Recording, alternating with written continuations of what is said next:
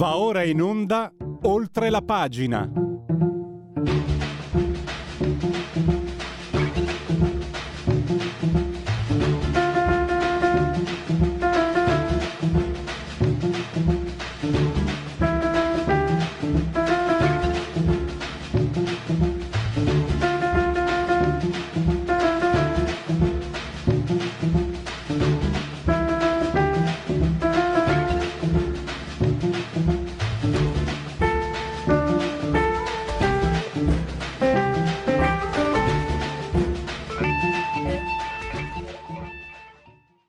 Subito la linea a Pierluigi Pellegrin. Buon lavoro. Eh, grazie, grazie naturalmente al dottor Federico Borsari saldamente sulla tavola di comando di regia tecnica. E grazie anche a Yun Miyake per aver scritto questa bellissima sigla di oltre la pagina di Radio Libertà. Questo significa che siete in simultanea con noi. Noi siamo il dottor Federico Borseri, come già detto, saldamente sulla torre di comando della tecnica, ribadiamolo, è il sottoscritto. Entrambi siamo sospesi a 223 metri sopra il livello del mare, 22 gradi centigradi sopra lo zero, temperatura interna 14,2 quella esterna, 78% l'umidità, 1005,1 millibar la pressione piove diluvia. Eh, ha esondato il Seveso, more solito. Ho notato sul eh, sito del Corriere, la pagina del Corriere, come mai hanno scoperto che esonda il Seveso. Però eh, non se lo chiedevano quando c'è la Pisapia eh, sindaco, quindi qualcosa mi fa pensare, mi fa, mi fa subodorare perché non si parla di cambiamento climatico, anche perché sono, io da quando sono qua a vent'anni quasi che esonda ed era già roba vecchissima. E strano che se lo chiedano con loro amatissimo sindaco, che, che, forse non è più tanto amato dalla ZTL eh, nel momento in cui hanno visto che furfanti, criminali, banditi, sequestratori, stupratori, insomma tutta quella banda lì che lasciavano a noi povera gente in periferia, sono arrivati, sono diventati prospicenti al centro, hanno cominciato cioè a mettergli un po' di, eh, di, di fervore e quindi non lo amano più come prima. Questa è la classe dirigente. D'altronde, se il presidente di Confindustria, Bonomi, si sente in obbligo di firmarsi dottore senza avere la laurea, chi se ne impipa della laurea?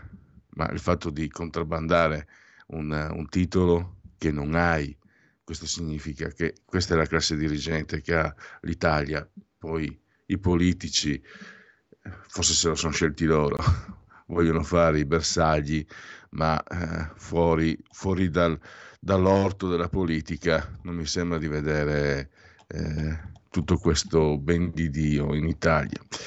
Non so perché ho cominciato questo pistolotto, perché... Mh, mm, esatto, sto perdendo tempo. I convenevoli di Formula E ce li facciamo dopo.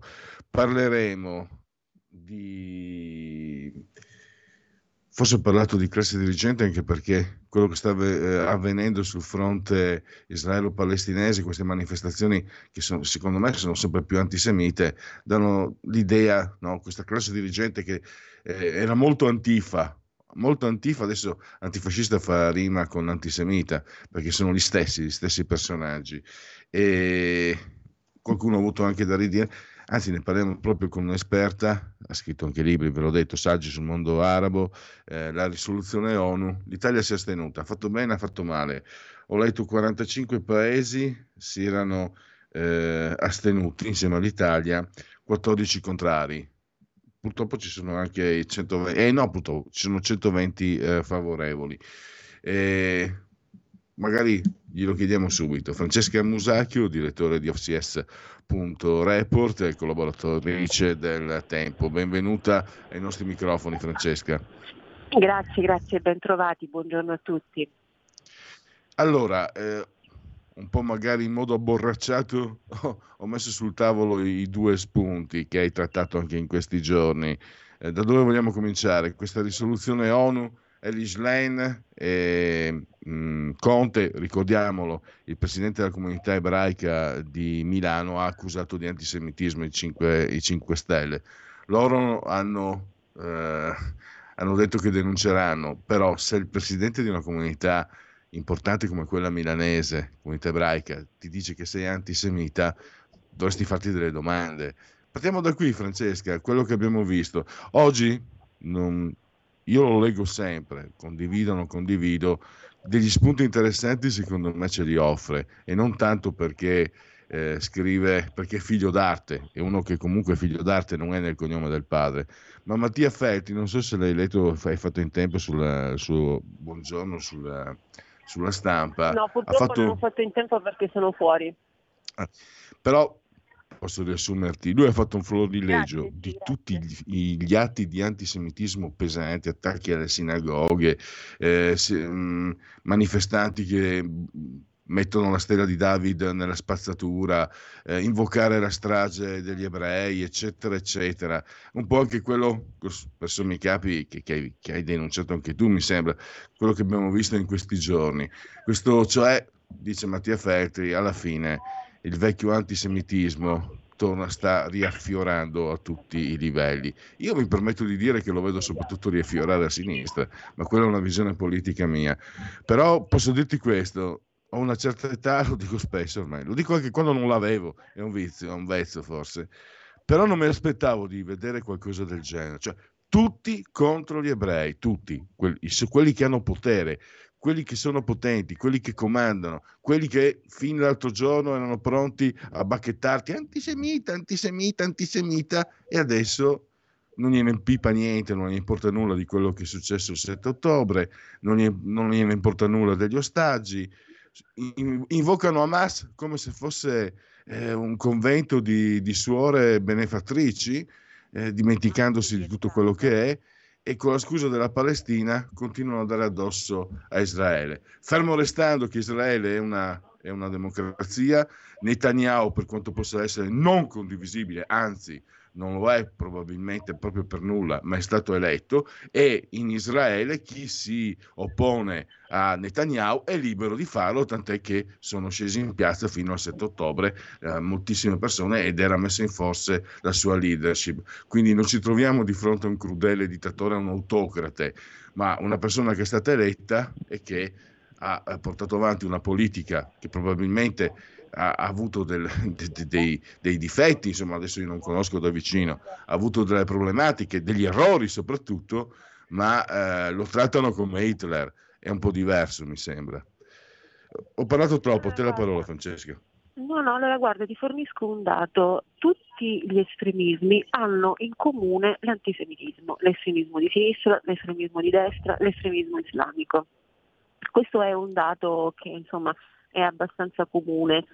Eh, dopodiché nella società, parliamo, riferiamoci alla società italiana, il problema dell'antisemitismo si poggia fondamentalmente su una scarsa conoscenza dei fatti della storia. Allora, senza voler diciamo, eh, fare la paternale a nessuno perché ci mancherebbe altro, però eh, diciamo, tutti quei giovani che sono scesi in piazza a protestare contro Israele, a favore della Palestina, senza fare il distinguo con Hamas, perché eh, ricordiamolo che Hamas è un gruppo terroristico, giusto per avere un'idea, inquadrare il problema, non sanno neanche, non hanno letto, non sanno che cosa c'è nello statuto, chiamiamolo così, di Hamas.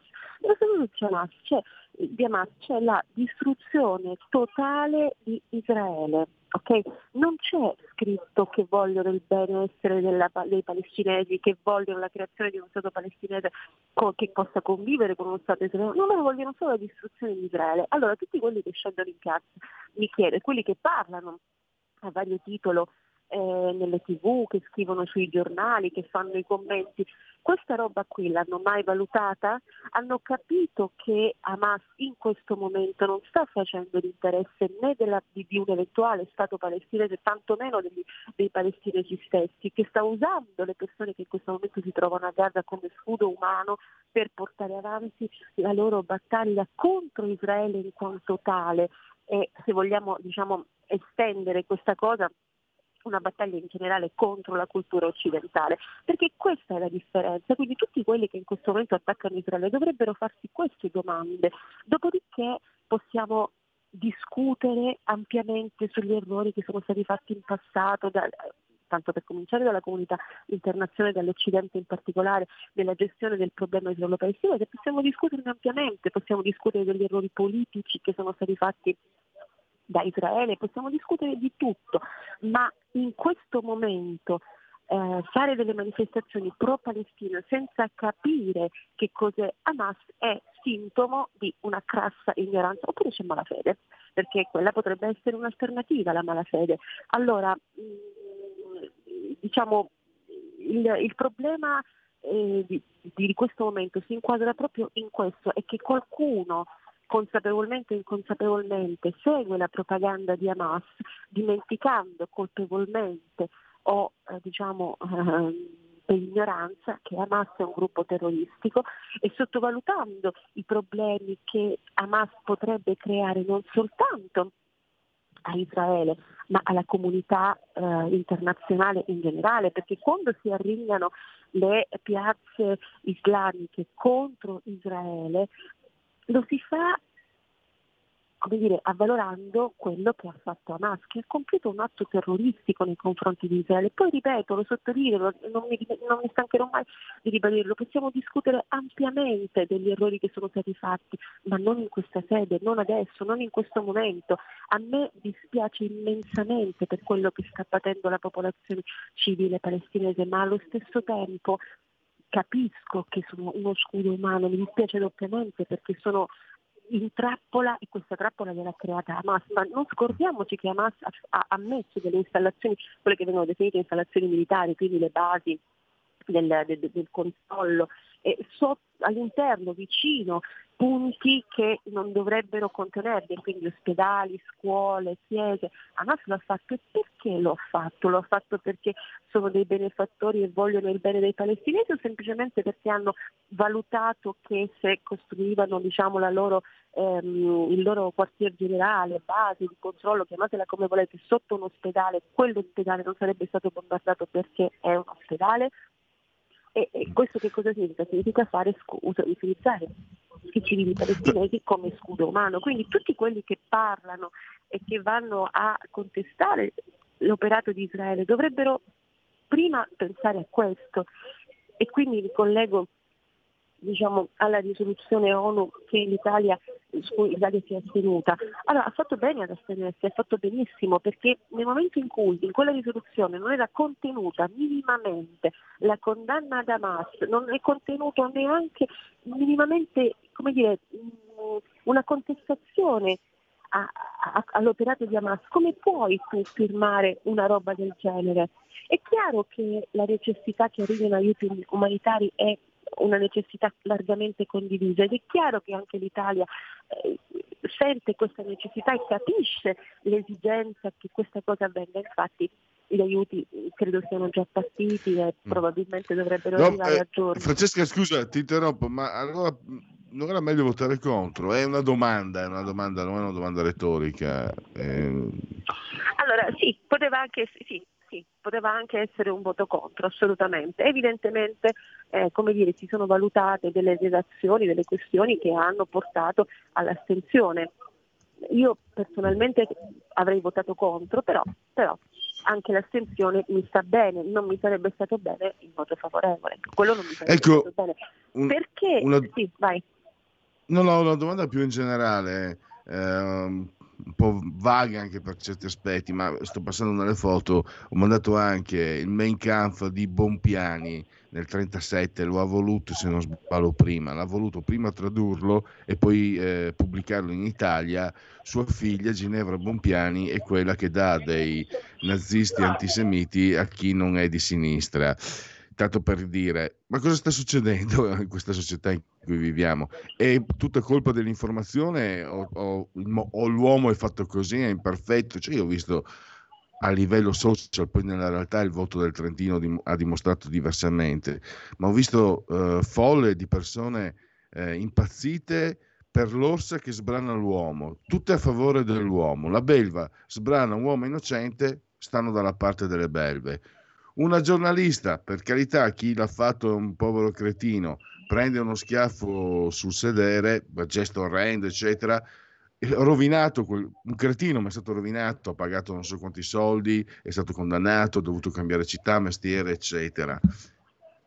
Il 7 ottobre, io sinceramente, anche se l'avessi visto anche solo in un film, eh, sarei rimasto, sono la mia parte impressionabile, però voglio dire, è, una, è, è, è, qualcosa di forte, qualcosa che colpisce lo stomaco. Cioè anche perché io sono un po', per certi aspetti, io sono eh, dark, ma mi piace anche il divertimento. Cioè per me ragazzi che si divertono, no? Io ho detto, sarò vecchio quella volta che mi lamento perché sento dei ragazzi che schiamazzano. Io, io, i ragazzi che si divertono, per me sono uno spettacolo bellissimo, sono qualcosa di bello, sono qualcosa eh, di... perché poi le occasioni per divertirsi verranno sempre meno.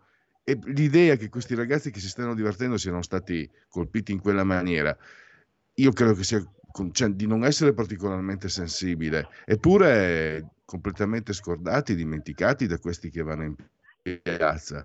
Eh, qualcuno anzi ancora un po' sta dicendo guarda sto mandando in onda guarda c'è questa qua è stata eletta prende 15.000 guarda questa è una eletta con la sinistra Veneta guarda che faccia da falsa Veneta sono Veneto so di quello che parlo falsona non mi ricordo più il nome. Questa è una che, che odia Israele lo ha dichiarato sta con, con Hamas e la, con la Palestina sicuro non mi ricordo se con Hamas. E questa è stata eletta ha preso anche i voti e, e, non mi ricordo più come si chiami, uno che deve essere passata anche con i 5 Stelle, in Parlamento questa qua, e nessuno che le dica vattene.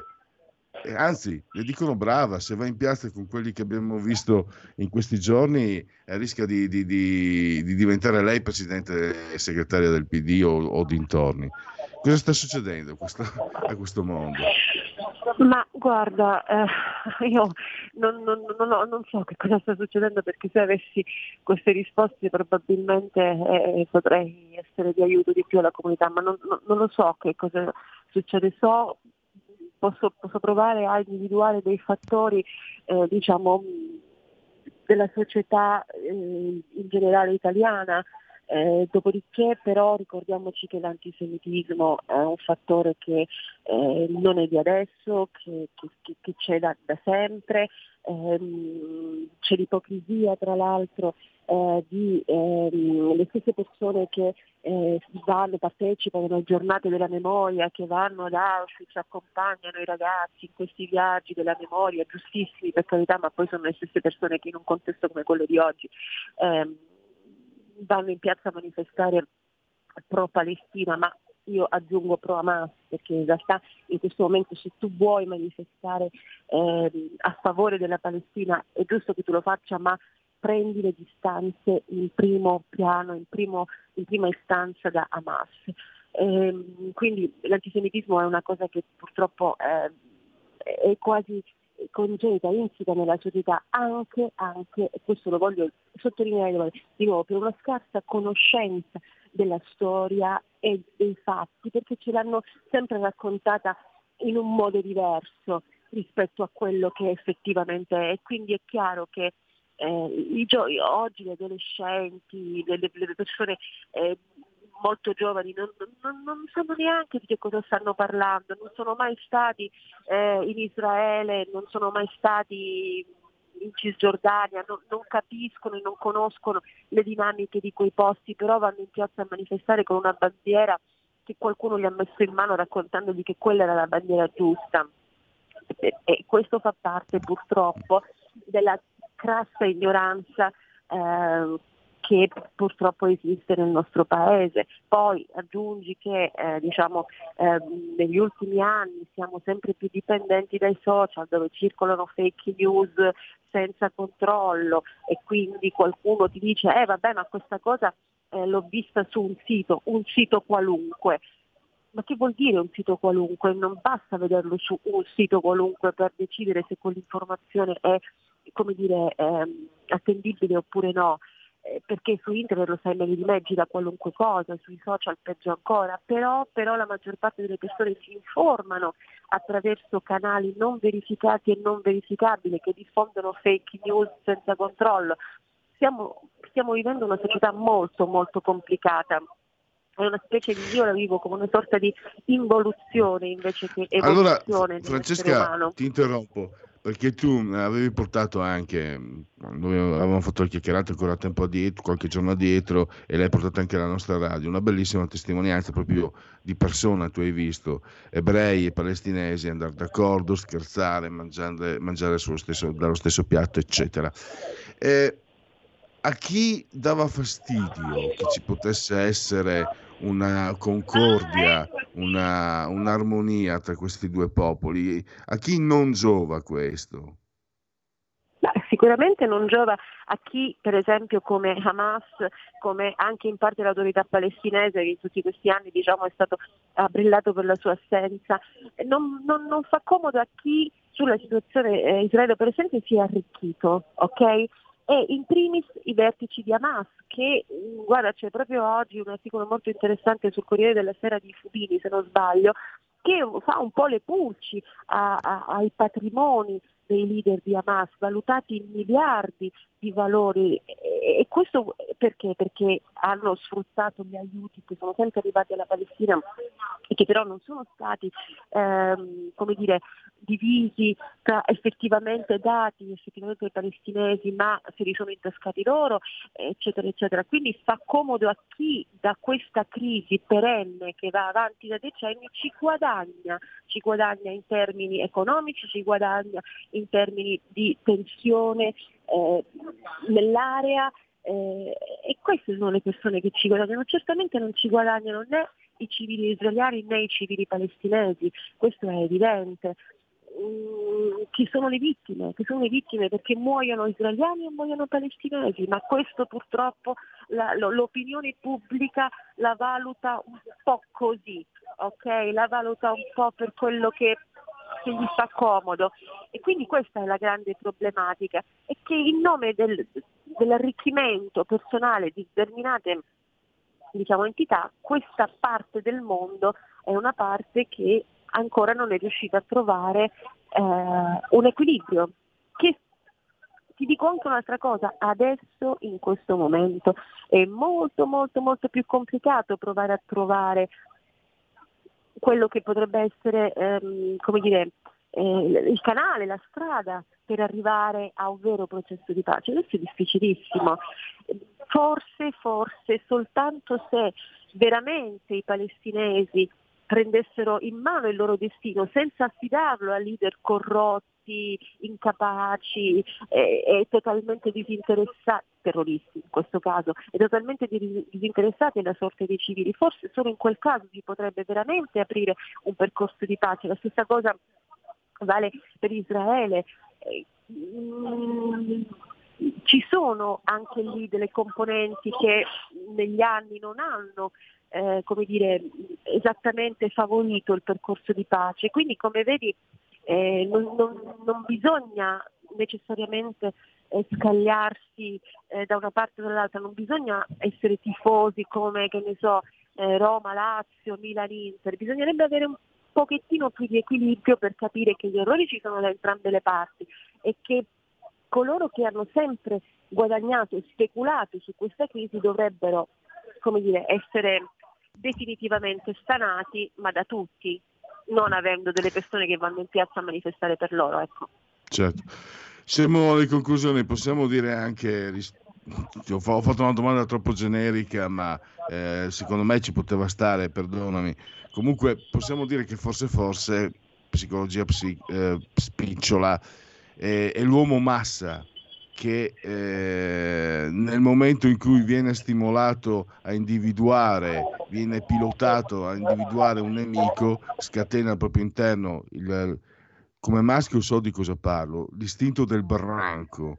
C'è qualcosa di, di, di, di atavico, di ancestrale nell'essere umano che è un animale e eh, in quell'istinto del branco che individua un avversario, una preda, un nemico e quindi scatena gli istinti anche più, più violenti. Eh, si, io credo che forse si parte da questo principio basico, l'uomo massa tu lo, lo puoi condizionare, basta individuare un nemico, una preda, basta anche solo dirgli guarda cosa ha detto quello lì di te, no? cioè, eh, funziona anche a livello individuale, in classe, nel, a scuola, nel lavoro, sapessi quello, cosa, quello che ha detto di te, quello lì, la maggior parte ci cascano e si scatena, si scatena altro che la zizzania, qui si scatena anche peggio. E alla fine siamo quello, siamo quello che siamo purtroppo, Francesca. Eh sì, purtroppo sì, questa è una malissima eh, considerazione che però condivido, siamo quello che siamo, l'essere umano purtroppo è facilmente impressionabile e già il fatto stesso che eh, un leader, eh, o, o, meglio, diciamola meglio, il fatto stesso che uno come Erdogan riesca ad arringare la piazza, le piazze del suo paese contro Israele, la dice lunga, la dice lunga, oppure che eh, da, dalla palestra, da, da, Gaza si riesca in questo momento, eh, che Hamas in questo momento riesca ad accendere la luce nelle piazze eh, musulmane, la dice lunga di quanto siano di quanto la massa sia condizionabile e anche ehm, come dire, utilizzabile eh, per degli scopi non distruttivi. Ma questo è colpa del singolo essere umano che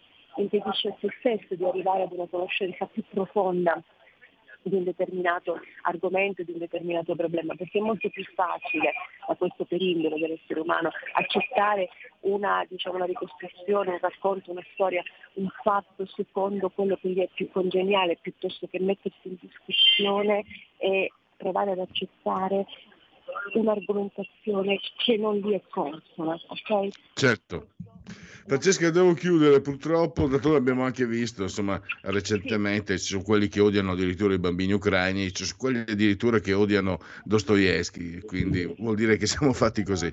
Io spero tanto di no, per io cerco di non essere così, ma è, è difficile. Francesca Musacchio, potete leggere online offcs.report o i suoi resoconti sul tempo, i suoi reportage sul tempo. Francesca, ti ringrazio davvero, risentirci presto.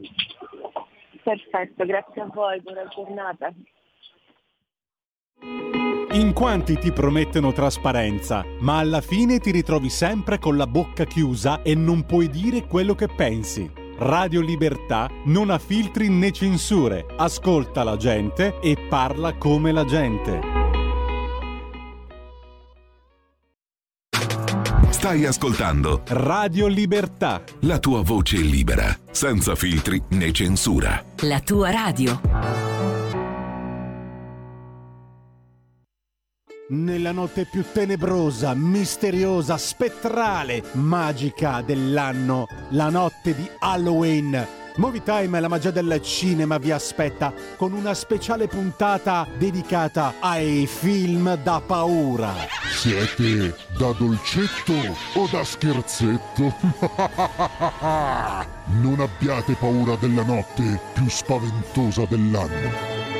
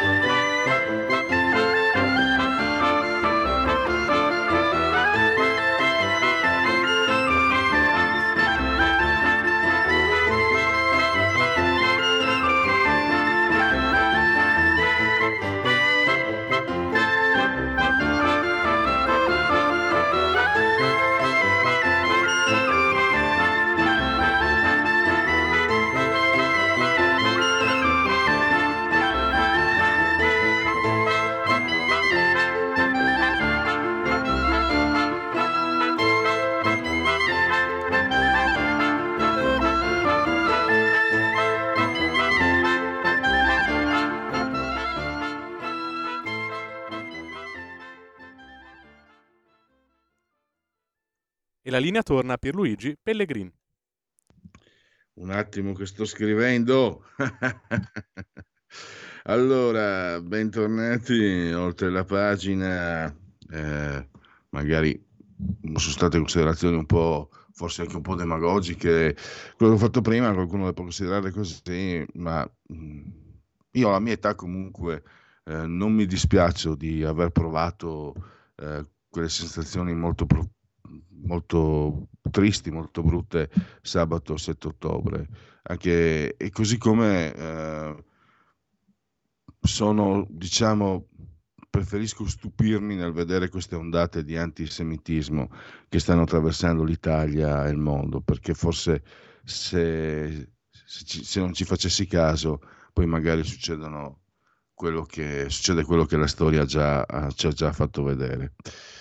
Andiamo avanti perché a proposito di corsi, di ricorsi, senza scomodare Giambattista Vico, per carità, o Colin Crouch post democrazia, sta di fatto che però eh, la storia si ripete e eh, quello che sta succedendo, le conseguenze di quello che sta succedendo sulla striscia di Gaza, eh, abbiamo visto qualcosa del genere nel 1973 eh, io ero piccolino, diciamo che chi ha una certa età comunque se lo ricorda, la, la guerra del Kippur, Giordania e Egitto entrano in Israele, Israele resiste, gli Emirati Arabi, i paesi arabi, eh, per ritorsione contro i paesi occidentali che appoggiano, che sono amici di Israele, eh, pratica l'embargo, l'OPEC praticamente pratica l'embargo del petrolio e, e l'economia occidentale uh, va in ginocchio quasi, l'Italia è costretta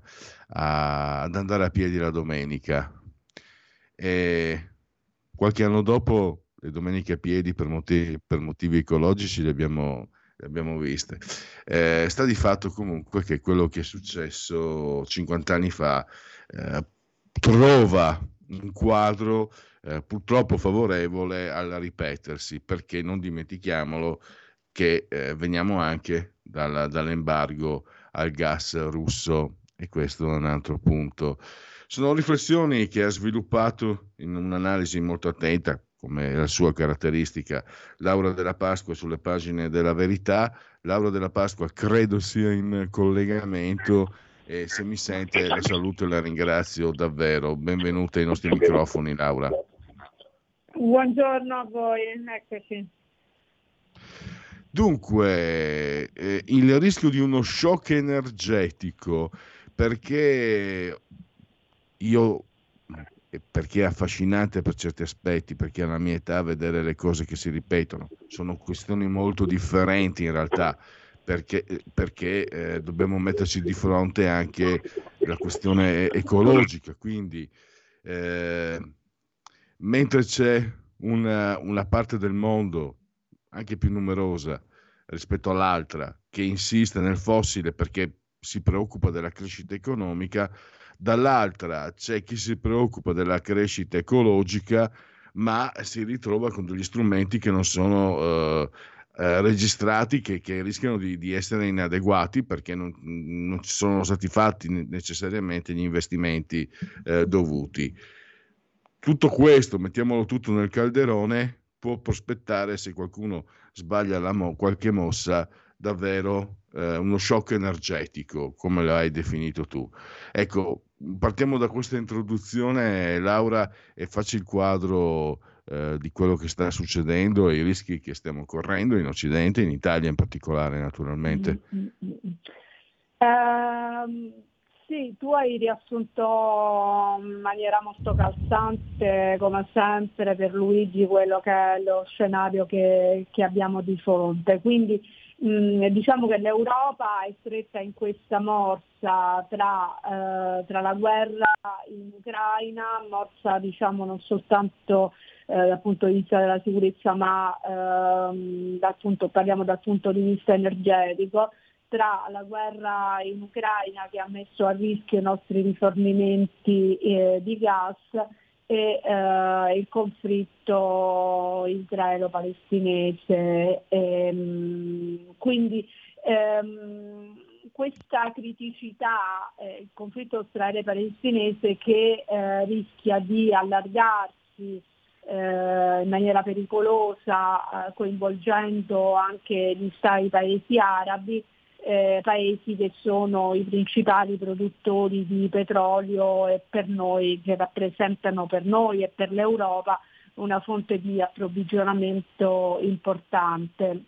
Eh, allo stesso tempo questa criticità è amplificata dal fatto che la Commissione europea continua eh, a perseguire, a mio giudizio, in maniera cieca e in maniera incalzante il, ehm, la, transizione, la transizione ecologica, cioè disincentivando quelli che sono gli investimenti nella ricerca di, eh, di, fonti, di fonti, fossili, nella trivellazione ehm, di, eh, di, altre terre per cercare eh, di aperture di altri, eh, di altri posti, con l'obiettivo di arrivare velocemente a una decor- decarbonizzazione. Quindi si sta creando un cortocircuito tra eh, la situazione geopolitica di estrema criticità eh, che ha rivelato l'importanza del,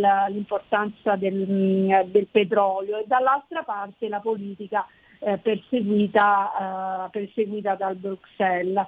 Al momento l'Italia ha tamponato la situazione per quanto riguarda i rifornimenti di gas rivolgendosi all'Algeria, ma è evidente che è una diciamo, dire, una toppa, una misura, eh, una misura tampone e mh, aiutati anche dal fatto che la situazione eh, climatica quest'anno ha rinviato la stagione fredda e quindi sta dando una mano alla congiuntura internazionale.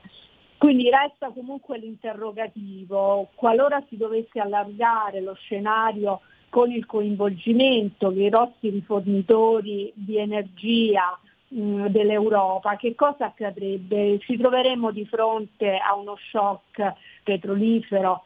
Ehm, questa è una domanda alla quale non solo non è stata data, non è stata data una risposta, ma che non sembra preoccupare più di tanto, eh, più di tanto l'Europa, le istituzioni europee che non hanno minimamente mm, messo in, in, crisi o comunque eh, avviato una discussione sul fatto che eh, questa politica di decarbonizzazione, di transizione ecologica si marci a tappe troppo ravvicinate. Ehm, a chiarire eh, diciamo, quanto sia pericoloso questo percorso ci vengono in aiuto ehm, i dati che sono contenuti nel report World Oil Outlook 2023 eh, dell'OPEC, l'organizzazione che riunisce i paesi, i maggiori paesi produttori dell'area del Golfo del, eh, di petrolio, che appunto mette eh, in guardia l'Europa dal fatto di eh, frenare gli investimenti in nuovi progetti petroliferi senza avere eh, delle soluzioni alternative. Cioè eh, le soluzioni eh, ecologiche meno infettanti, quelle delle rinnovabili, rappresentano ancora una percentuale assolutamente marginale, marginalissima mm, rispetto al, al fabbisogno di, eh, di energia. Eh, quindi le fonti fossili continuano a essere eh, una ehm, una voce importante eh, per, per, l'economia mondiale per l'economia, eh, per l'economia europea. Tant'è vero che l'OPEC mh, mm, ricorda eh, quelli che sono, le, sono stati in passato delle turbulenze eh, politiche ehm, che hanno messo in crisi lo scenario, lo scenario economico proprio perché, e che si sono intrecciate con il tema dell'energia ehm, sul quale i, le istituzioni non avevano aperto una riflessione, eh, una riflessione profonda. Cioè la paura è che in questo campo, come in tanti altri, si tenda ehm, polarizzare la discussione, cioè pro o contro, eh, pro o contro il fossile e questo a scapito della eh, complessità del problema, della complessità del problema energetico. Ecco, Francesca, posso interromperti perché c'è uno spunto anche alle cose che hai scritto ieri e che vanno rilette con attenzione e tenute conto. Nel dibattito che abbiamo, soprattutto per quello che vedo in Italia, eh, sai, ultima generazione, eccetera, eccetera, sembra che da una parte ci sono loro, i buoni, gli ecologisti, senza se, senza ma, dall'altra i negazionisti climatici. Con quello hanno già detto tutto. Invece c'è un quadro geopolitico molto più complesso, perché tu hai riportato, sono interessanti, anche, hai anche citato la situazione. Aitam Al-Gais, che è il segretario OPEC, in pratica, traduco con parole mie, dice a, all'Europa eh, della transizione ecologica, non sognatevi neanche di eh, bloccare gli investimenti sul fossile, questo detta lì un po', un po' brutale, cioè il quadro non è quindi come, eh, come viene posto eh, manicheo un po' no? dagli ambientalisti, dall'altra loro sono i buoni, dall'altra eh, chi anche obietta un forse è un cattivo un negazionista climatico, anche chi dice guardate che rischiamo la fame se andate avanti così con quello che vuole l'Europa entro il 2030, negazionista climatico, vergogna a tutti quelli che muoiono, eccetera. No, c- c'è il resto del mondo che dice all'Occidente, soprattutto l'Europa, guarda che, che così, così non funziona. Quindi una, un quadro molto più articolato e complesso di quello che si vuole far credere. Così almeno ho percepito da quello che hai ricostruito tu ieri, eh, Laura. Sì, tanto è vero che l'OPEC dice che sarebbero necessari investimenti pari a 14 trilioni di dollari nel settore eh, petrolifero, eh, quindi circa 600 miliardi di dollari in media eh, all'anno, perché eh, questo settore si conforma come il motore dello sviluppo, dello sviluppo economico. Mm, e, e di questi giorni abbiamo visto, tant'è che abbiamo visto due importanti acquisizioni che confermano proprio il carattere strategico uh, delle fonti tradizionali energetiche, quindi petrolio e gas, quindi la fusione e l'acquisizione da parte di Exxon uh, Mobil della concorrente Pioneer eh, e di eh, Chevron che ha acquisito questo grande gruppo californiano che ha acquisito ES. E, e quindi i colossi a stelle a strisce sono ancora co- fermamente convinti che la richiesta di, di la domanda di combustibili fossili rimarrà alta per lungo tempo, quindi sono mh, perfettamente in linea con quanto, con quanto dice l'OPEC. Ciò non, ehm, ciò non, vuol dire però che, ehm, ci, che siano eh, ci sia un, siano distolti da investimenti anche nel campo eh, eh, delle rinnovabili. Cioè qui abbiamo, come abbiamo detto, uno scenario estremamente eh, complesso perché ehm, ci sono alcuni grossi produttori che ancora ehm, cioè che credono appunto e, e investono e fanno del loro core business le fonti fossili e ci sono altri invece che hanno scelto una, uh, un mix con le rinnovabili come è il caso, del, come il caso per esempio mh, mm, come è il caso per esempio di Eni, però appunto il, uh, la domanda è che cioè, mh, mm, il, questo scenario ci induce a pensare che non si può eh, andare avanti in maniera appunto manichea o l'uno o l'altro, né si può abbandonare il settore fossile senza avere eh, un'alternativa che sia in grado di, ehm, di, eh, di sostituirlo. Ecco ma anche perché mentre eh, l'Europa ha una politica disincentivante e l'ha avuta negli ultimi dieci anni, per esempio mi riferisco alle estrazioni minerarie, Eh, in Europa sono state chiuse tante miniere, lo è stato fatto anche eh, in Italia e questo mh, mm, in totale mh, mm, svantaggio per eh, adesso per eh, anche la transizione ecologica che richiede eh, materie prime come il, uh, il litio, pensiamo, quindi che eh, noi dobbiamo importare, dal, dobbiamo importare dall'estero. Eh, um, un altro esempio di realismo ci viene dalla Norvegia, la Norvegia che è un paese molto ambientalista, che, ehm, che è sempre in prima linea nel parlare di, eh, di rispetto dell'ambiente e di ecologia, eppure non ha eh, eh, non ha assolutamente rinunciato alla politica di estrazione nel mare del nord, con grandissimo realismo perché praticamente quello rappresenta una fonte importantissima per quanto riguarda il suo PIL, quindi perché dovrebbe mh, mm, rinunciarci? Quindi da una parte abbiamo un'impostazione fortemente ideologizzata che è quella eh, della Commissione europea e in virtù di questa ehm, di questa pos- posizione così, eh, così, drastica, è evidente che in maniera indiretta disincentiva gli investimenti, perché quale grosso gruppo va a intraprendere, va a mettere diciamo, soldi, finanzia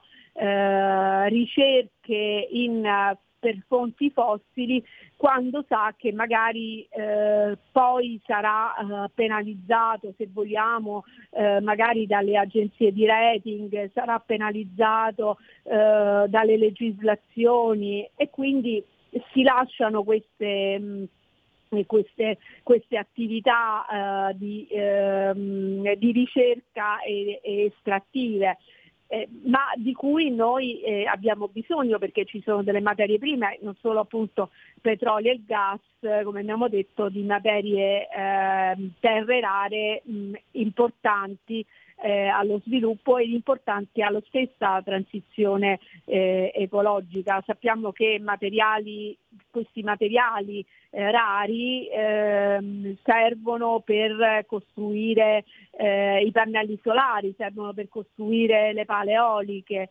Eh, quindi noi, noi, Europa da una parte ci eh, chiudiamo gli occhi, non vogliamo eh, che le estrazioni vengano fatte sul nostro territorio, ma abbiamo necessità di queste materie, le importiamo ehm, dall'estero e eh, facendo finta di non sapere come eh, per esempio Cina da estrarle so, in Asia eh, o, in, uh, o in Africa. Certo. Laura, siamo arrivati mm, alla conclusione. Un'ultima battuta volante. Tu parli del price cap. Eh, mi sembra poi alla fine che quello che è stato predisposto, che viene attuato, sia stato preso in tempi talmente diversi che eh, necessiterebbero di questa decisione di, di, di un aggiornamento. No? C'è stato il Covid, c'è, stata, eh, c'è, stato il conflitto. Poi ti chiedo anche in che misura potrebbe anche più o meno direttamente influire quello che succede sulla striscia di Gaza.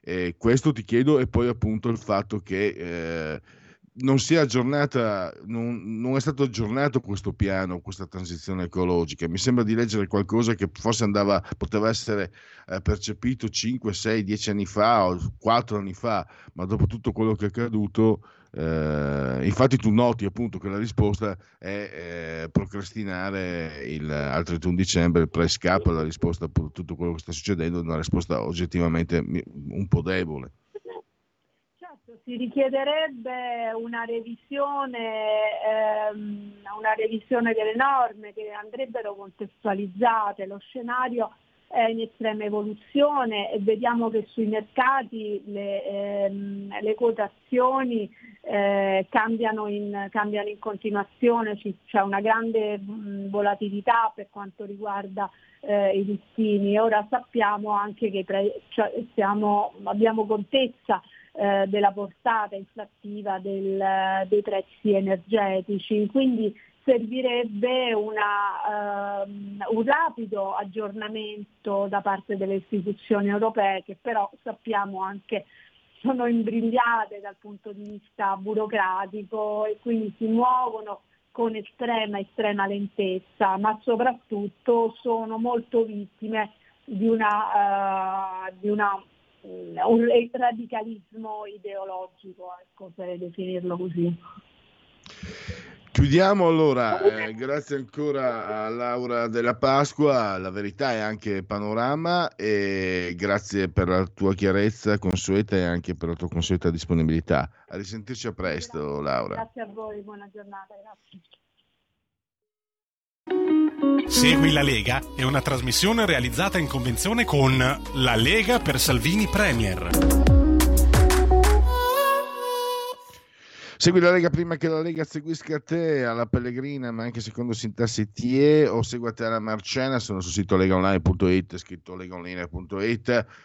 Si può fare di tutto, si segue l'attività della Lega, la manifestazione di sabato a Milano eh, contro la minaccia islamica e poi i calendari delle feste e altro ancora, ma mi viene da dire soprattutto iscrivervi alla Lega. È molto facile, molto semplice, lo si può fare versando 10 euro, lo si può fare anche eh, tramite PayPal PayPal Poll senza nemmeno vi sia la necessità che siate iscritti a PayPal PayPal Poll, quindi codice fiscale e gli altri dati richiesti vi verrà recapitata la maggiore per via postale, ma se di mezzo ci sono poste italiane, sono raccomandati ampi, profondi, calorosi gesti apotropaici alle femminucce, ai maschietti e anche tutto il resto, la tessera Lega Salvini Premier, il gesto di auto eh, determinazione civica, il 2 per 1000, soldi nostri, nostri, nostri, nostri, lo Stato però eh, vuole tenerseli lui, noi perlomeno possiamo dirgli spendili così, scusa, eh.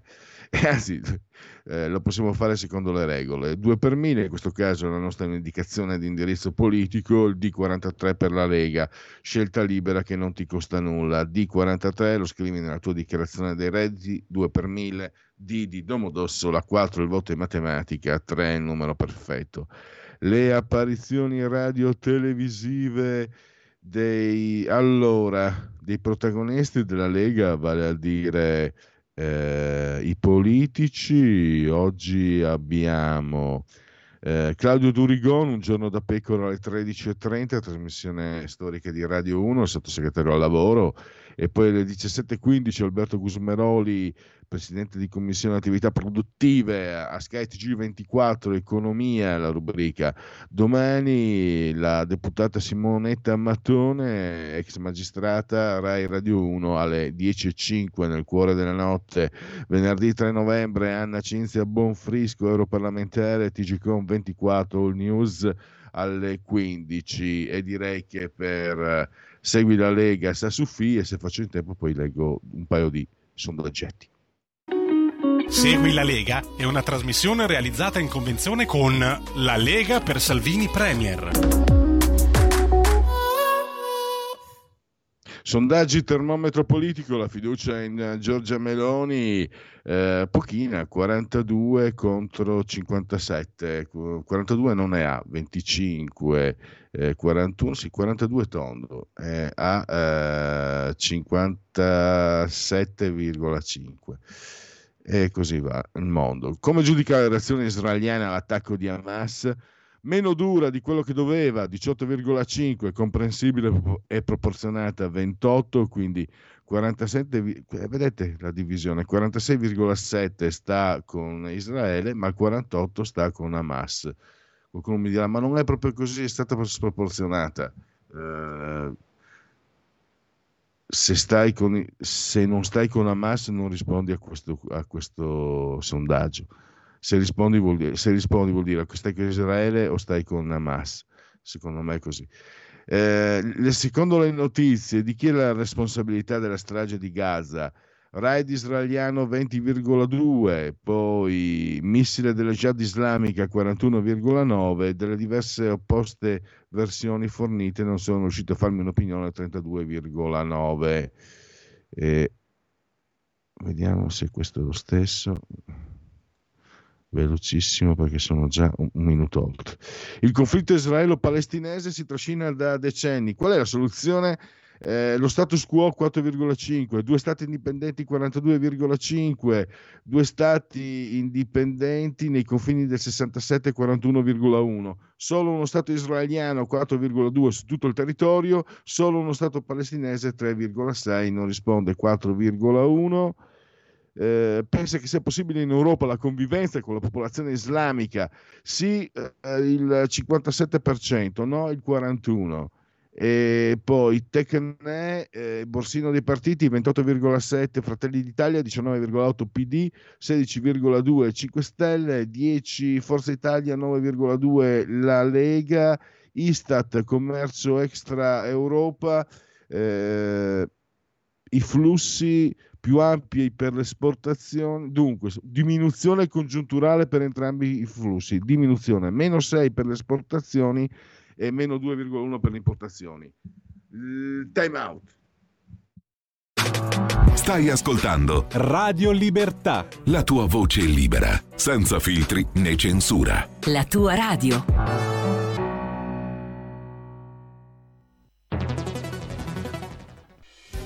Quotidiano di Sicilia, il quotidiano d'Italia, l'informazione che ribalta i luoghi comuni, una vera visione dei fatti, l'Italia vista da sud.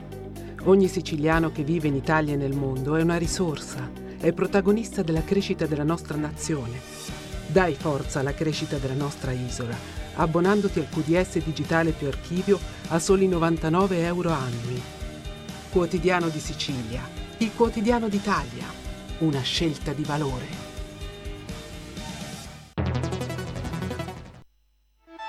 Stai ascoltando Radio Libertà la tua voce libera, senza filtri né censure, la tua radio.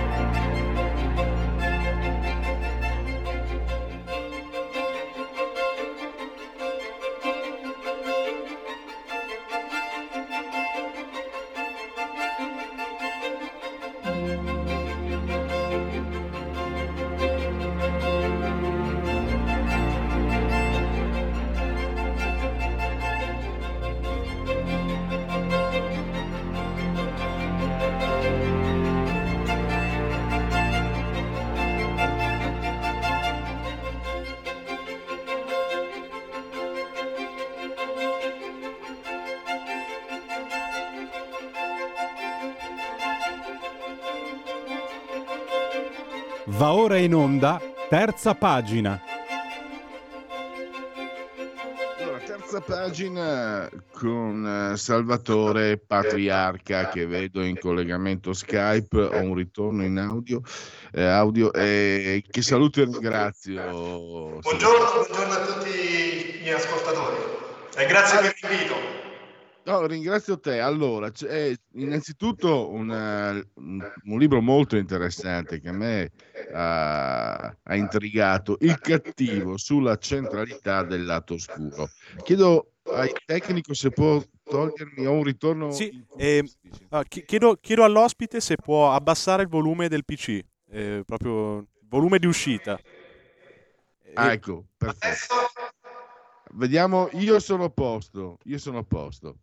Allora, eh, Salvatore, io però prima volevo uh, presentare te perché uh, uh, mi, sono pre- mi, sono preparato giustamente e ho visto un po' di testi che hai scritto, di saggi, hai scritto su Maria De Filippi, eh, poi adesso Renzi, i pensieri del eh, rottamatore, pop giornalismo, il caso Dagospia, la post notizia, addirittura dei Gar- Kardashians, eh, mitografia del contemporaneo vabbè, sono romanista, eh, io sono interista. Ognuno, Salvatore... ognuno ha le sue debolezze da un certo punto di vista. Quindi. Salvatore, io sono interista, ma per l'età che ho e per quello che ho visto tanti anni fa, tu sei più giovane di me, non so se, lei, se te la ricordi, mi aspetto il giorno in cui ci sarà Liverpool-Roma finale di Coppa dei Campioni. Mi aspetto un, un gol eh, irregolare della Roma come fu quello per farlo su Tancredi e mi aspetto che il portiere della Roma faccia il pagliaccio come Groberan e che la Roma eh, alzi la Coppa dei Campioni. Questo dopo l'Inter, eh. prima c'è sempre l'Inter. Sì, Poi questo... io pure lo aspetto, ma ormai credo che non, è, è un senso... Vita, ecco è un senso di giustizia, diciamo, perché quella volta io vidi una grossa ingiustizia, poi la Roma di Lidon che giocava benissimo, poi antagonista della Juve, che io, so, perché io sono un anti-juventino naturale. Però, ma aspetta, io sto andando fuori, eh, fu- fuori argomento. Poi la filosofia del gatto, conosci il tuo gatto per conoscere meglio te stesso, elogio della banalità. Insomma, mi è sembrato, io non avevo letto i tuoi libri, eh, che tu, insomma, come dire siccome lo intervistai per, per, un certo periodo prima della sua scomparsa, Tommaso Labranca, mi sembra che, che con te si sia siamo da, quella, da quelle parti. Per me, per me, è un complimentissimo. No, no,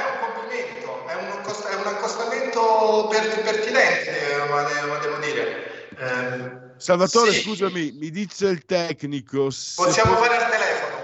Sì, va bene. Facciamo il telefono sì, allora. Sì perché c'è qualche problema con l'audio purtroppo. Eh, mi dispiace. Allora, eh,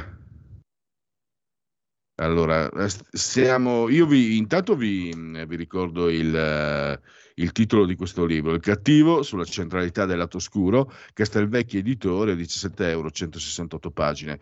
E eh, in questo testo naturalmente si parla di questa, di questa figura che ha le sue radici nella storia dei tempi, anche se forse a partire dal serpente tentatore, poi Giuda, che è il cattivo, il cattivo per eccellenza.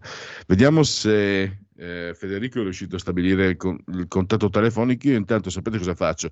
Metto in condivisione le immagini eh, che riguardano eh, il libro e il lavoro di, eh, di, di, Salvatore. Ecco qua, vediamo via condivisione. Abbiamo ecco l'ospite qua. al telefono. Bene Salvatore, allora io ho mandato un po' di immagini, sono anche fotografie tue dei tuoi libri, perché andiamo sì. anche in televisione, canale 252, quindi adesso da una parte c'è la tua immagine, dall'altra eh, sto mandando in loop queste tante immagini. Adesso per esempio c'è il padrino. Allora, da dove parte questa tua indagine? Mm, sul, cattivo. Eh, è un'indagine storica che parte dalla radice, il serpente, il uh, Giuda e poi si arriva ai tempi nostri e riflettendo un po', preparando questa intervista, mi sono accorto, correggimi Salvatore, che soprattutto negli ultimi 50-60 anni è diventato fondamentale il cattivo. Un tempo i cattivi erano i vilain, quelli un po' diciamo anche un po' ridicoli per certi aspetti. Invece poi abbiamo avuto nel, nell'arte popolare, nell'immaginario, nel cinema, eh, nella letteratura di genere, Dracula, il cattivo più cattivo non si può, eh, Batman, che sarebbe di Batman senza il Joker? Eh, poi io sono un appassionato di fumetti della Bonelli, Tex senza Mephisto, eh, Zagor senza Hellinger, potre... Diabolic, Diabolic, poi il primo Diabolic, quello del 1960, ho presentato oggi, farebbe spavento, uccideva tutti quelli che non gli garbavano. Io sto dando nel fumetto, ma l'immagine del cattivo. E c'è una differenza tra cattivo e malvagio, ah, volevo anche chiederti questo. Sto parlando troppo, come sempre, a te la parola. No, allora, io volevo soltanto riferirmi prima alla questione di Tommaso Labranca, sì, è un complimento e tendenzialmente credo che ci siano molti accostamenti da un punto di vista teorico perché anch'io provo a analizzare il presente partendo da quelle che sono le cose che apparentemente sono meno importanti. Eh, c'è questo tema della cultura alta e della cultura bassa. Ecco, io credo che nella cultura cosiddetta bassa ci siano tanti aspetti che ci fanno capire che cosa significa essere umani oggi. Sulla questione del del cattivo nasce proprio come hai detto tu. In realtà l'osservazione fondamentale che mi viene in mente a un certo punto è ma come mai in tutte quante le cose che ormai vediamo i cattivi sono diventati protagonisti e noi ci, ci identifichiamo in loro? Come è successo questa cosa? E allora da lì ho provato a fare un percorso perché per capire innanzitutto bisogna in qualche modo ricostruire quelli che erano le, le, teorie del male, perché non c'è un cattivo, se, ma se non c'è in qualche modo una regola che dice che cosa sia cattivo. E quindi, prima di tutto, ho provato a, a ricostruire le, le, categorie del male per capire che cosa significa essere cattivo. Cioè, il cattivo umanamente è quello che commette il male, e commette il male a vantaggio proprio e a svantaggio altrui. Sembra una cosa semplice questa, ma effettivamente è il punto da cui parte tutto il ragionamento. E la differenza tra cattivo e malvagio che mi chiedevi sta proprio qui, cioè il malvagio da un certo punto di vista è quello che ha ancora l'intenzione della, della, della cattiveria, che non l'ha portata ad essere azione. Si diventa cattivi solo, solamente quando, quando, si agisce, senza l'azione che effettivamente determina uh, la differenza tra quello che si pensava e quello che poi si è, si è fatto, non si può essere cattivi. Il punto di svolta di questa cosa, e poi chiudo su queste le varie domande e provo a rispondere a tutte in successione, il punto di svolta secondo me arriva con il padrino. Arriva con mm. il padrino perché il padrino per la prima volta diventa il personaggio che vive completamente nella dimensione della diciamo così, malvagità barra cattiva cattiveria. Se uno ci pensa, nel primo padrino non c'è un personaggio che è fuori dal mondo della, della, della mafia, sono tutti all'interno di, di, quel mondo, quindi non c'è un buono rispetto al quale ci, ci si può confrontare. Tutte le coppie che hai citato prima sono tutte coppie che in qualche modo servono l'uno all'altro, perché non c'è un buono senza cattivo, questa è una tesi fondamentale di ogni narrazione. Ecco, nel caso del, del padrino arriva questa svolta incredibile, che c'è il cattivo contro il cattivo, non c'è più buono. E da lì poi mm. è, è successo tutto quello che noi stiamo vedendo fino ad oggi. Eh, tu anche dici che mh, mm, il, scrivi che il, il, cattivo è anche diventa un po' il preferito, se posso dire così, da, sì. da chi narra, da chi scrive, probabilmente che perché mentre il buono deve comunque assolvere a certi obblighi, il cattivo permette di andare più in profondità. Cioè, è brutto dirlo magari, ma assomigliamo di più, noi come persone reali, assomigliamo di più ai cattivi, abbiamo, abbiamo tradito, siamo scesi a compromessi, abbiamo avuto paura, abbiamo fatto atti, adesso non sto dicendo che siamo tutti malvagi, ma sicuramente nella, nel vivere, nel, nella fatica del vivere quotidiano, come direbbe Gaber, eh, abbiamo dovuto fare gesti dei quali magari non siamo particolarmente orgogliosi. Forse il cattivo, cioè proprio il padrino mi sembra che sia, eh, io concordo in pieno, è, la, è una figura immensa, no? lui è anche Caino. Uh, esatto, Michael Corleone. E, e, e tu, epica. E, e, viene, in mente, viene in mente anche Giuda, no? che, che, tu eh, indichi sì. come misura eh, cardina, come, come, figura car- cardinale. Io, per esempio, mi, mi sono chiesto perché Dio si è lasciato baciare? Quando Dio si lascia baciare, condanna a morte Giuda. E quindi aveva bisogno, Dio aveva bisogno di un Giuda per essere, per essere poi per andare sulla croce e mostrare e mostrare la sua, la, la sua, la sua essenza. Eh, e, e, questo anche che ci affascina, da bambini giù dal male assoluto, poi comincia a riflettere perché anche tu, cioè, abbiamo anche Pietro no? che tre volte rinnega il nome sì. di Dio, voglio dire, e quindi noi non siamo, cioè, noi vorremmo essere coerenti, noi vorremmo non tradire noi stessi, ma certe volte per paura, per, per tanti motivi, diventiamo cattivi anche noi. È questo che ci affascina anche come lettori e non solo come narratori.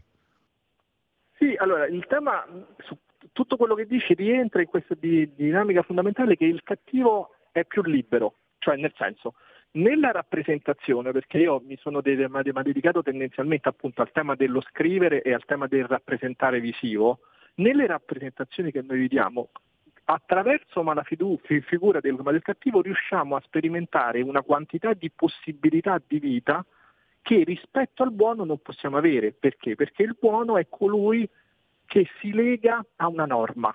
Cioè, per essere buono bisogna seguire una legge, lo dico molto velocemente per, per capire quello che voglio dire. Invece il cattivo è colui che si costruisce la propria realtà, cioè quello che eh, rifiuta la norma e prova ad imporne una nuova.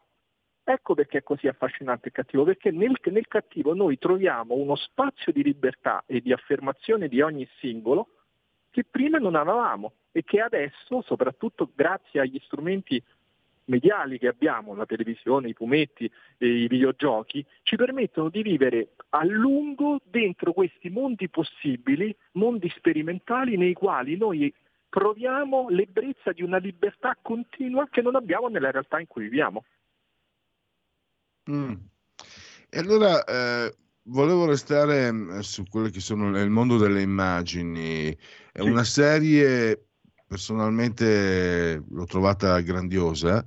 Eh, no, per mettere, non perché sia importante il mio giudizio, ma per mettere in chiaro la mia posizione. E non condivido affatto chi eh, l'ha indicata come modello eh, pericoloso e sbagliato, perché se una serie televisiva si sostituisce alla morale significa che la famiglia, lo Stato, l'istituzione e fallace. No? Così quando si dice il cattivo esempio dei calciatori, se i calciatori devono essere coloro che eh, fanno da modello ai ragazzi, signori, qualcosa è sbagliato nella società. Gomorra, Gomorra, si è parlato molto del fatto che eh, sia stata anche un cattivo esempio. Lì abbiamo anche lì, mi sembra, abbiamo solo, solo cattivi, cioè lì, lì non ci sono... Sì, non, non, non, non, ci sono poliziotti lì, eh, non ci no. sono, sono tutti cattivi, no, no, anche le donne. Sono, la prima serie, ma, eh? Soprattutto la, la, prima serie che è bellissima, è quella venuta meglio da un certo punto di vista, ma rappresenta proprio questa cosa che sto dicendo, perché in realtà eh, questo, quello che, che, dicevi io lo, lo, lo, lo, sottoscrivo in pieno, cioè nel senso che non è che se uno vede il padrino poi pensa di voler essere un boss mafioso, ma non succede così, non, ma non funziona così, è molto più complicato, cioè non avrebbe senso perché se ogni volta che noi vediamo una cosa che è negativa ma la rappresentiamo vuol dire che o non riusciamo più a distinguere il senso della realtà dalla finzione e questo probabilmente è il rischio, o altrimenti non, non abbiamo ben chiaro quella che è la nostra soggettività. Rispetto al caso di, di Gomorra è proprio indicativo di questo. Allora, Gomorra eh, determina una serie di imitazioni dal punto di vista comportamentale, giusto. Uh, diventa un fatto poi culturale allora, quindi il problema non è che Gomorra ma rappresenti la negatività della, dell'attività criminale. Semmai il tema è che quella libertà criminale si ritiene in molti casi che si possa tramutare poi in realtà. Quindi lì il problema non è del fatto che uno vede Gomorra, io ho visto Gomorra, tu hai visto Gomorra per Luigi, hai mai pensato di, di comportarti come un bosca della, della Camorra? No. Quindi il problema non è posso... vederla. Io, io, io, ti adoro a prescindere, senza neanche averti conosciuto, quindi ti confesso. Allora, eh, guardando con la mia compagna, tra l'altro, nonostante io sono sia del Friuli, avendo avuto amici napoletani, sono riuscito a vedere la serie senza i sottotitoli, comprendendone il 70%. La faccio breve. Parlando con la mia, io da giovane ho, ho passato alcuni anni tremendi in fabbrica, mi sono anche spaccicato un piede, eccetera Guarda, allora dico alla mia compagna, vedendo queste storie, ho detto: Vedi, noi, noi fessi là in fabbrica come dei coglionazzi, e che lì invece si, si cerca una vita diversa. Poi quando c'è la scena di Savastano che fa bere la pipì all'immortale, guardo la mia compagna e dico, beh, tutto sommato in fabbrica non era poi così male. Esatto, so questo, è proprio, allora, questo proprio è negativo nel senso che quella dimensione di rappresentazione dove c'è questa libertà in, ma, in, ma, infinita rimane in quella dimensione lì, perché se la tramutassi poi nella realtà, cioè avresti quella situazione che è sgradevole, ma soprattutto che uno rischia la vita ogni momento, perché in Gomorra muoiono tutti. Cioè, l'altra cosa che, su cui io sono un po' perplesso sulla semplice equazione, si vede il negativo, si fa il negativo, è che il negativo è sempre un, un, un, momento parziale dello sviluppo, cioè nel senso, per esempio, in Gomorra muoiono tutti, lo stesso padrino eh, per arrivare a fare la pace deve perdere un figlio e deve rischiare di perderne un altro e lui stesso stava morendo in percorso di, una, di, una, di un attentato. Quindi quella libertà che noi vediamo che ha il cattivo, in realtà pure nella rappresentazione è una libertà che è limitata. Non, non esiste una libertà pura quando si vive in un contesto comune. Certo, volevo eh, aggiungere, mi permetto, cioè il cattivo di cui parli tu chiaramente è una proiezione, il lato oscuro, esatto. no? perché sì. nella vita quotidiana noi il cattivo lo temiamo, lo detestiamo, lo, lo, eh certo. se, lo, se, lo, troviamo in ufficio, nel lavoro, in, eh certo. in, uh, in fabbrica, in, per strada, eccetera, colui che noi consideriamo cattivo, lo odiamo, lo detestiamo, lo combattiamo. La proiezione invece... Eh ci permette, eh, come certo, tu hai certo, spiegato benissimo, ci permette di ritrovare anche alcune cioè, cose nostre. Esatto, eh, per, per, un motivo semplice, perché nella realtà che noi viviamo, il, ma, il, ma il cattivo è l'esatto contrario di quello che noi siamo perché rompe quello che è il vincolo di vita comunitario. Cioè noi dobbiamo sempre immaginarci che noi possiamo vivere e tendenzialmente possiamo anche vivere liberi, soprattutto in un contesto come quello nostro occidentale, in questo momento storico, perché abbiamo delle regole di comunità che ci permettono di avere dei, ma dei, ma dei diritti. Il cattivo è colui che rompe queste regole di, di comunità, eh, che vuole alterare queste regole. Quindi a noi questa cosa ci fa piacere da un punto di vista della rappresentazione, quando siamo fuori dalla realtà perché ci fa esplorare una libertà che non abbiamo. Ma nella realtà non la vogliamo questa cosa. Noi vogliamo che tutti quanti siano buoni quando viviamo normalmente, perché altrimenti non riusciremo a vivere. Eh sì, esatto. Eh, una domanda, visto che non vorrei essere in linea con le mode, non è da noi qui, non è da me, cioè io ci provo, poi invece magari cado anch'io nelle mode. La cattiva, c'è la, la cattiva, nella mentalità forse ancora un po', eh, siamo comunque intrisi dicono quelli ah, che parlano bene d- di sessismo forse. C'è un, sì. una ti, ti immagini sei, ti sei immaginato la figura di una cattiva perché noi la, la, donna cattiva la donna tentatrice la donna traditrice ma non è il corrispettivo. Non c'è sì c'è una serie la padrina io non l'ho vista eh, f- probabilmente adesso con i tempi con, con il ruolo delle donne che per fortuna è cambiato, cioè hanno, hanno acquisito eh, lo spazio, e, anzi anche di più speriamo, perché eh, aumenta diciamo, la, la, possibilità di far bene le cose del mondo. Eh, come, come, inserire la figura questa, femminile guarda, della, del cattivo? Domanda. Questa è davvero una bella domanda, perché in realtà adesso che mi ci fai pensare, tutti gli esempi che sono stati fatti e che ho fatto nel libro e che adesso mi vengono in mente di, ma di cattivo protagonista tendenzialmente sono tutti al maschile. Questa è una, una bella osservazione, devo dire. Ecco, su questo piano probabilmente ancora, c'è ancora spazio per superare una sorta di eh, mas- maschilismo predominante. Cioè, adesso non so se posso fare spoiler di una serie che è finita un paio di anni fa, ma di una serie bellissima, che è Better Call Saul. Eh, alla fine di Better Call Saul, non cerco di dire troppo, però diciamo così, che l'uomo non, non, si pente la donna sì, quindi l'uomo rimane diciamo così cattivo rispetto a quello che era la sua dimensione e la donna invece in qualche modo torna, ma torna indietro. Quindi questa cosa della questione della cattiva è molto interessante dal punto di vista teorico perché effettivamente sulla donna, sulla figura femminile, questo lavoro diciamo così, di esplorazione del negativo, almeno a livello della rappresentazione, cioè di film, di serie, è ancora molto, molto limitato. Forse perché, Salva- Salvatore, io ho notato questo da un po' di tempo, eh, perché quando si parla del politicamente corretto mh, mm, viene l'orticaria, ma quando le cose si fanno seriamente invece le, le si può apprezzare e ho notato che nei film e nelle serie televisive l'immagine della donna è sempre più forte, è sempre più autorevole, è sempre più credibile e corrisponde anche all'immagine delle donne reali che ci circondano. Cioè forse la donna sta attraversando nell'immaginario, eh, sta, riconquist- sta conquistando quegli spazi che le erano... Ple- è lei l'eroina, ma non l'eroina dell'Ottocento, ma proprio eh, sì, sì. mi vengono in mente tante serie televisive, c'era quella con Kate Winslet anche per esempio di, di un paio di anni fa.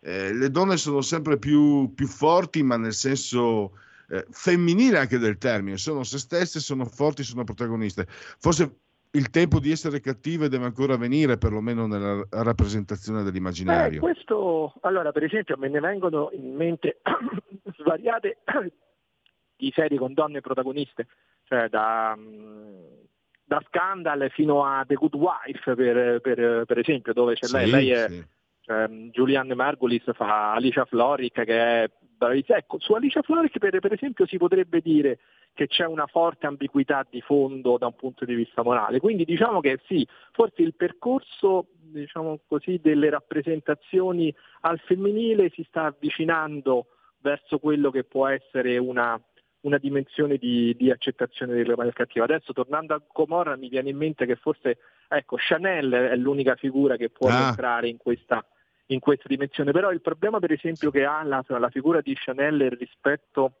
a Ciro è che è troppo ehm, caricaturale, cioè nel senso Chanel è una cattiva troppo lineare da un certo punto di vista, una cattiva tutta da un pezzo. Invece il tema del, che, che, io ho provato a evidenziare nel libro e che scatena tutta questa riflessione è che il cattivo non è quello che semplicemente si oppone alla, alla, regola, il cattivo è quello che crea una propria regola in qualche modo e quindi tu pur rifiutandolo, sempre a livello di rappresentazione intendo, eh, pur rifiutandolo ti trovi in qualche modo avvolto in quella che è questa esperienza della libertà nuova e quindi mi rimani comunque affascinato, ecco, e quindi eh, di Ciro uno rimane affascinato, Chanel no, perché Chanel è semplicemente una, una cattiva. Mm cioè una che vuole affermarsi punto, cioè nel senso è molto lineare dal modo in cui, in cui si comporta. Invece Ciro è ambiguo, continuamente ambiguo, eh beh, rimanendo figura... in Gomorra. Eh. Assolutamente. Io purtroppo devo chiudere, il tempo è volato grazie a Salvatore Patriarca allora, eh, il suo ultimo libro, Il cattivo, sulla centralità del lato oscuro, questo è il vecchio editore, 17 euro, 168 pagine. Eh, eh, Salvatore, è stato veramente molto, molto bello ascoltarti.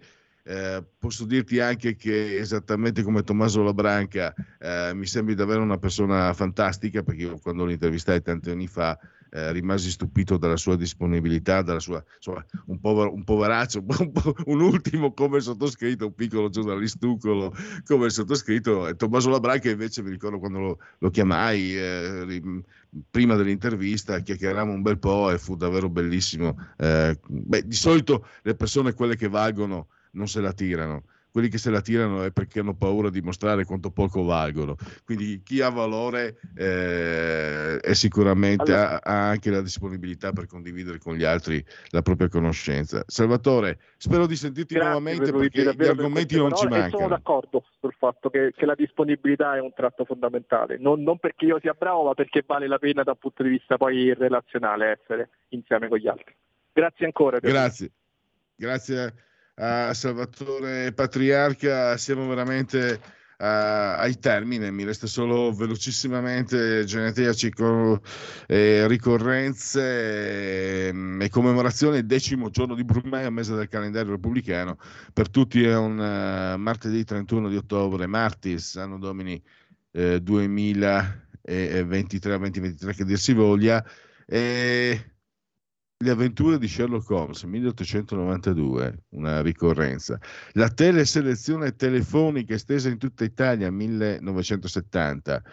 Poi ah, eh, Halloween, c'è qualcuno che pur di essere anti-americano contesta, certo, dolcetto scherzetto, eccetera, una roba americana, ma soprattutto nella, nella pianura padana, soprattutto nella parte contadina del eh, Lombardo-Veneto, io mi ricordo anni fa, proprio alla radio, ne parlai con gli ascoltatori e vennero fuori testimonianze anche precedenti alla seconda guerra mondiale di persone che ricordavano la celebrazione, non nei termini statunitensi, ma che il fatto che si ricordasse, soprattutto dove magari sono rimaste più forti le, le, l'eredità di alcune usanze celtiche, come per esempio i fuochi dell'Epifania, che è un'usanza celtica.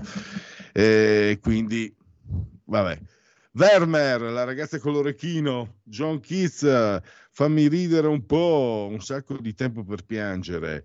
Paolo Mantegazza, antropologo, Elmo Newton, fotografo, Bud Spencer, altrimenti ci arrabbiamo, eh, Carretto Pedersoli, Stefan Ria, la moglie del soldato, nomination per Oscar, e poi Albertino Bigon nel Milan di Rivera, poi allenatore del secondo scudetto del Napoli di Maradona, Franco Gasparri, Marchi il poliziotto, eroe dei teleromanzi, dei fotoromanzi anni 70, uomo bellissimo ma anche sfortunato eh, per un incidente di moto.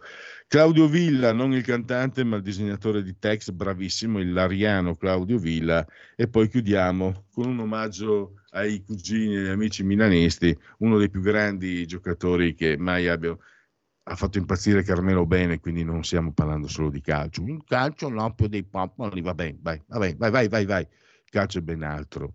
Il calcio ha trovato autori, cantori che lo hanno celebrato. Carmelo Bene era folle di Marco Van Basten, il cigno di Utrecht che oggi compie gli anni. Grazie a Federico Borsari, dottor Borsari saldamente sull'autore di comando e regia tecnica. Ahimè, ho sforato, sono stato cattivo, mi metto in ginocchio sui ceci, intanto voi proseguite pure, grazie di tutto. Avete ascoltato oltre la pagina.